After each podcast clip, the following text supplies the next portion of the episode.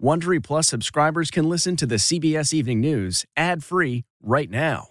Join Wondery Plus in the Wondery app or on Apple Podcasts. This spring, if you'd rather spend time enjoying your lawn instead of trying to keep it alive, there's good news. TruGreen is the easiest and most affordable way to get a beautiful lawn. All you have to do is water and mow, and they'll do the rest. Weed control, fertilization, aeration, and even some things you might not even think of. They'll do all of it, while you can do literally anything else. With TruGreen, you can have your lawn looking as good as a putting green. That's not hyperbole. TruGreen is the official lawn care treatment provider of the PGA Tour. TruGreen offers a satisfaction guarantee, and they have a verified best price promise, which guarantees you the lowest price with no compromise on quality. You do you. Let TruGreen do your lawn care. Visit trugreen.com to get the best lawn at the best price with the best people guaranteed. Angie's list is now Angi, and we've heard a lot of theories about why. I thought it was an eco move. Fewer words, less paper.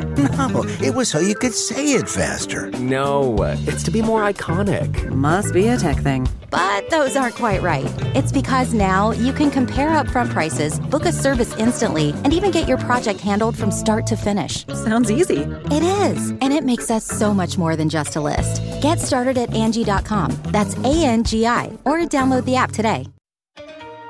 Tonight, America's top infectious disease doctor warns there's a disturbing surge in coronavirus. As 26 states see infections spike, California and Texas shatter records. Overflowing bars and restaurants shut down. A children's hospital now caring for adults. Plus, is Europe about to ban Americans from traveling there? Breaking news the FBI concludes its investigation on that noose found in Bubba Wallace's garage. Why they say tonight it was not a crime. Not kidding around. The president says he wasn't joking about slowing down testing. Tonight, as he campaigns in a COVID hot zone, his new threat to crack down on protesters outside the White House gets a warning label from Twitter. Political pressure. New allegations from the top prosecutor in the Roger Stone case. Were Justice Department attorneys forced to go easy on Stone because of his relationship with the president? Not backing down. On the day his new book comes out, the former national security advisor opens up what John Bolton tells us about the president's request for reelection help from China and what could happen if he loses in November. The, the real issue, I think, is is there some chance he would refuse to leave? Bill Cosby court decision. The stunning ruling tonight in the disgraced comedian's sexual assault case. Could the former star be released from prison? And we call it Painting It Forward. Tonight, the doctors picking up paintbrushes to help lift spirits. This is the CBS Evening News with Norah O'Donnell, reporting from the nation's capital. Good evening, and thank you for joining us. We're going to begin with a dire new warning from the nation's top infectious disease expert.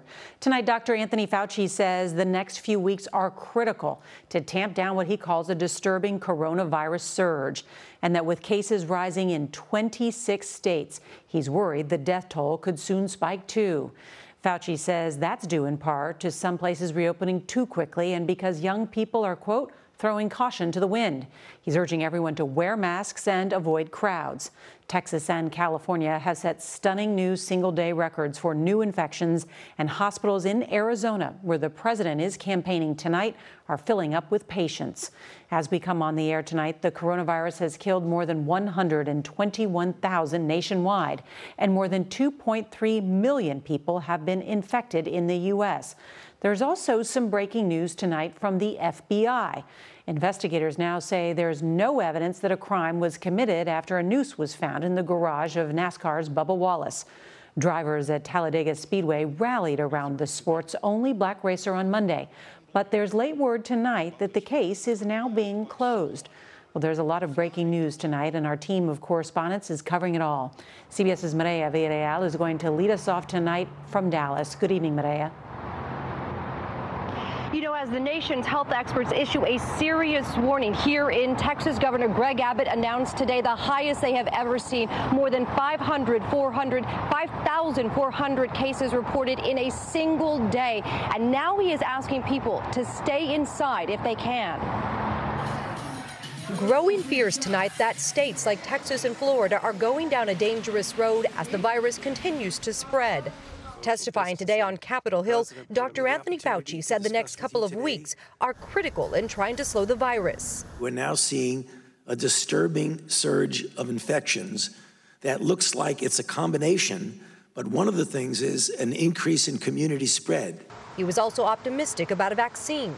We will be able to make them available to the American public within a year from when we started, which would put us at the end of this calendar year and the beginning of 2021. 26 states are now reporting a spike in COVID 19 cases, with hotspots popping up in the South. Oklahoma is up 245%, Florida nearly 168, and in Texas, the number of hospitalizations rose nearly 60% in the last week, while the average number of new cases have roughly quadrupled since the end of May. In Houston, Texas Children's Hospital is admitting adults to free up beds for COVID patients. Dr. Marc Boom is president of Houston Methodist Hospital. Um, that's the message that the citizens of Houston need to hear is we can avoid a shutdown if we all do the right things. Tennis star Novak Djokovic tested positive for coronavirus after hosting a series of exhibition matches where there was no social distancing.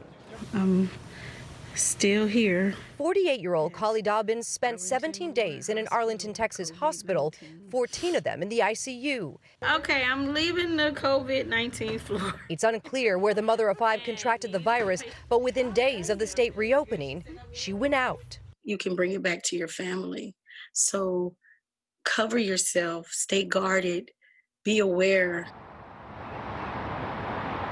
Local officials are also begging people to take this seriously. In meantime, in the world of sports, Major League Baseball announced tonight they will have a shortened 60 game season, but they are still working on their health and safety protocols to keep fans safe. Norah? Mireya Villarreal, thank you. And now to that stunning development regarding the news that was found in a garage used by NASCAR driver Bubba Wallace. Tonight, the Department of Justice says the news had been there for some time and that no federal crime was committed. CBS Jericka Duncan has the late developments rallied around Bubba Wallace. One day after NASCAR rallied around Bubba Wallace, the FBI concluded the incident was not a hate crime. The FBI said the noose hanging in Wallace's garage had been there since October 2019 and that no one was aware Wallace would be assigned to that garage station. The noose was discovered on the same day NASCAR enforced a new ban on the Confederate flag at its events. And here's Bubba Wallace. Wallace, NASCAR's only African American driver in its top series, has been pushing for cultural change. He recently outfitted his race car with a dedication to the Black Lives Matter movement. After the race Monday, Wallace stood in defiance of what he thought was a hate crime. The sport is changing. Um, the deal that happened yesterday, sorry I'm not wearing my mask, but I wanted to show whoever it was that you're not going to take away my smile. Jericka Duncan, CBS News, New York. Tonight, President Trump flew to Arizona, a state that has seen a record number of new coronavirus cases in each of the last six days. This is the president says he wasn't kidding about asking for a slowdown in coronavirus testing, despite aides earlier insisting that it was all a joke. CBS's Paula Reid reports tonight. President Trump not wearing a mask toured a section of newly built border wall in Arizona today. Arizona is one of the most active hotspots for COVID 19 in the country. The number of average daily cases has increased fivefold since the beginning of June. But the president dismissed the risk, even as eight staffers tested positive after Saturday's rally. Today, young people lined up for blocks to get into tonight's Students for Trump rally in Phoenix. Attendees must sign a waiver, though, promising not to sue if they contract COVID. So I said to my people, slow the testing down, please. As he left the White House this morning, the president insisted he was not joking about ordering a delay in COVID testing Saturday. I don't kid. Let me just tell you, let me make it clear. The administration continues to send contradictory messages on this issue of life and death. Yesterday, his press secretary insisted it was a joke. It was a comment that he made in jest. And today on Capitol Hill, Dr. Anthony Fauci denied any such order was given. To my knowledge, none of us have ever been told to slow down on testing. That just is a fact. Looking to change the conversation, the president seized on a clash between police and protesters who last night tried to knock over a statue of President Andrew Jackson just yards from the White House. We are looking at long term jail sentences for these vandals and these hoodlums and these anarchists. The president tweeted saying the protesters will never be granted an autonomous zone, and if they even try, they will be greeted with serious force. Now, Twitter flagged that tweet as a violation of the company's policy against abusive behavior. This is the fifth time that Twitter has flagged one of the president's tweets. Norah. Paula Reid, thank you.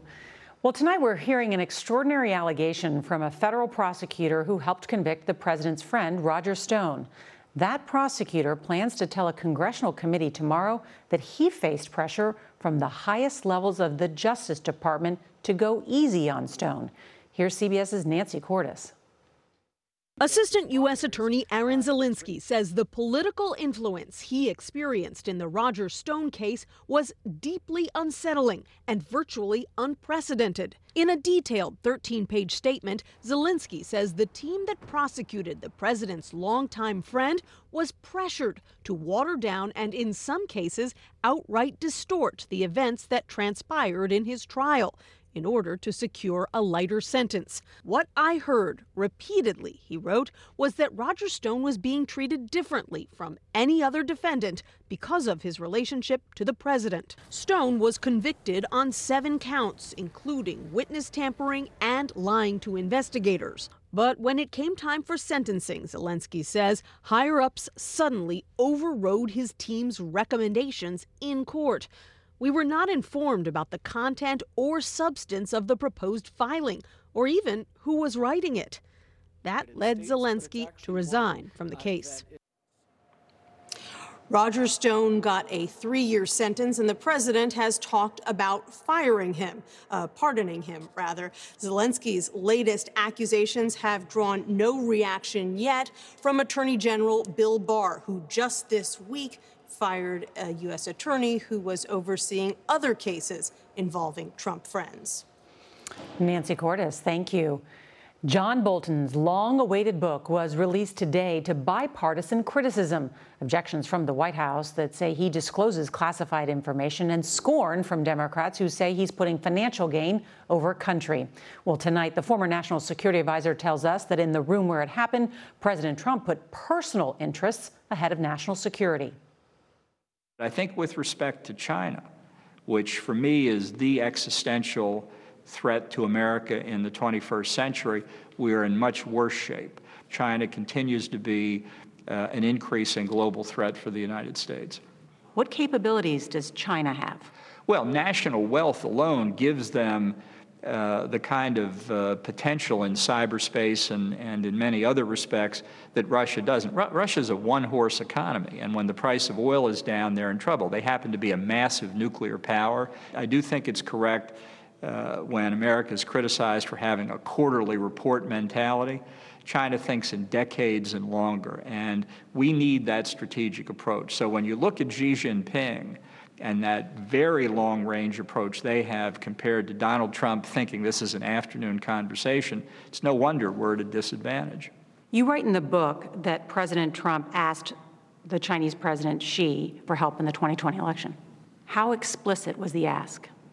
Well, this is an area where, in the pre publication review process, uh, I was asked to change my description of what was said. And uh, uh, we had a lot of discussions on that point. But uh, I finally agreed, and uh, I'm going to follow the agreement and uh, leave it at what we said there. Because this is a national security issue, it's classified? Because under the attack that the administration is already making, uh, I don't want to give them any more evidence. But, but let's be clear Do- Donald Trump is not worried about foreigners reading this book, he's worried about the American people reading this book. That's what this is about. I know, but you make the case that this is important for the American people to know before an election. Why not tell us what he was asking of the Chinese president? Because when I wrote the book, I never intended to disclose classified information. I've, I've been through uh, four Republican administrations now and have never done that. Uh, I wouldn't do it. Within the White House, which advisor would you say has the most power? Well, I think uh, perhaps not so evident at the beginning, but increasingly evident now is Jared Kushner. And is Jared Kushner, in your view, qualified to handle the portfolio that he holds within the White House? Well, uh, I can't speak to the non national security areas. The president can pick any political advisor he wants. Uh, but in the national security field, I, I didn't understand why he was given the responsibilities he was. Who is the safer choice for America's commander in chief? President Trump or Joe Biden? I, am not going to vote for either one, and it's a it's a question of uh, uh, of apples and oranges. Uh, it's a very bad election from my point of view. At the presidential level, what I'm going to do is uh, write in the name of a conservative Republican leader. Well, a write in is not going to win. That's true. My plan is to hope for a miracle. Do you believe if President Trump loses in November, he will contest the results of the election? So there, there may be legitimate reason for either candidate to contest this or that state. The, the real issue, I think, is is there some chance he would refuse to leave? And I've got to believe that the Republican Party at that point would rise, as it did in the case of Richard Nixon, and tell him he had to get out. You think the Republican Party would do that? I hope so. And we should mention that Bolton's book is published by Simon & Schuster, a division of Viacom CBS, and you can see more of our interview with John Bolton tomorrow on CBS This Morning. There's much more. And then tune in tonight when Bolton visits The Late Show with Stephen Colbert. We're going to turn now to Rayshard Brooks, the black man shot dead by police in Atlanta. Today, he was eulogized as a hard worker who fell victim to a system that doesn't offer a real shot at redemption. This is one of the officers charged in Brooks' death said he would not have done anything differently that night. Here's CBS's Jeff Pegues. I'm trying to pray. Inside Ebenezer Baptist Church today, Tomika Miller wiped tears from her eyes and praised the eulogies for her 27 year old husband. This did not have to happen to Rayshard. Bernice King, the youngest daughter of Martin Luther King Jr., spoke about the ongoing struggle for justice from the pulpit where her father preached about equal rights 60 years ago. The officers should have gone home that night without blood on their hands. This is the great tragedy in our nation that must cease. Brooks, a father of four, was shot twice in the back by Atlanta police officer Garrett Rolfe. Devin Brosnan, the other officer charged in the shooting, was supposed to meet with investigators today. In an interview, he called the incident a tragedy, but also said that he was surprised he was charged, adding, I feel like my side wasn't really heard. Just after the funeral ended today, the Fulton County Sheriff's Office announced the arrest of Natalie White, wanted in connection with the fire that destroyed the Wendy's during a night of protest at the site where Brooks was shot. At the church, mourners moved to tears during the service, watched as the hearse began Brooks's final journey, which included a drive by the Wendy's parking lot where he died. Social justice activists often link the Brooks case with that of Ahmaud Arbery, another African American man shot and killed here in the state of Georgia. Today, the state legislature here approved hate crimes legislation. The governor is expected to approve it. Currently, Georgia is one of only four states without hate crimes laws. Norah. Jeff Pegues, thank you. New tonight, Bill Cosby will get a chance to appeal his sexual assault conviction before the Pennsylvania Supreme Court. Cosby's lawyers argue that trial testimony from five past accusers who say Cosby sedated them with quaaludes before assaulting them should not have been allowed. Cosby has served nearly two years of a three to 10 year sentence. Today, late night host Jimmy Kimmel said he's sorry for appearing in blackface when he did impressions of black celebrities. Those portrayals have included NBA star Karl Malone, Snoop Dogg, and Oprah Winfrey. Kimmel now calls the impressions thoughtless and embarrassing and apologized to those he hurt or offended. We've been saying for months that we're all in this together. Nowhere is that more apparent than in San Francisco, where a remarkable mural has sprung up. Here's CBS's Jamie Yuccas. The creators of this mural, honoring healthcare heroes, doctors themselves, with a simple message how we care shapes who we are. Why was that message important to you? It tells a narrative. The patients that we take care of touch the lives of all of those loved ones around you, and, and in turn, they take care of us. Dr. Jessica Chow is one of nearly two dozen from San Francisco General to put down their stethoscopes. It's a very different skill set. I think we painted this tribute mural really to to those who have touched our hearts and souls. Does this almost feel therapeutic to you?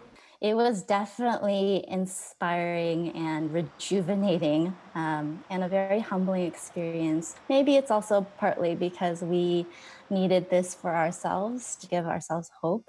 Doctors who have seen the worst finding some of the best medicine maybe art. Jamie Yuccas, CBS News, Los Angeles. We've got quite a story for you on tomorrow's CBS Evening News. A COVID patient shares how art has helped him and his doctors. And if you can't watch us live, don't forget to set your DVR so you can watch us later. That is tonight's CBS Evening News. I'm Norah O'Donnell in our nation's capital. We'll see you right back here tomorrow. Good night. If you like the CBS Evening News, you can listen early and ad-free right now by joining Wondery Plus in the Wondery app or on Apple Podcasts. Prime members can listen ad-free on Amazon Music. Before you go, tell us about yourself by filling out a short survey at wondery.com/survey. Look around. You can find cars like these on AutoTrader. New cars, used cars, electric cars, maybe even flying cars. Okay, no flying cars, but as soon as they get invented, they'll be on AutoTrader. Just you wait. AutoTrader.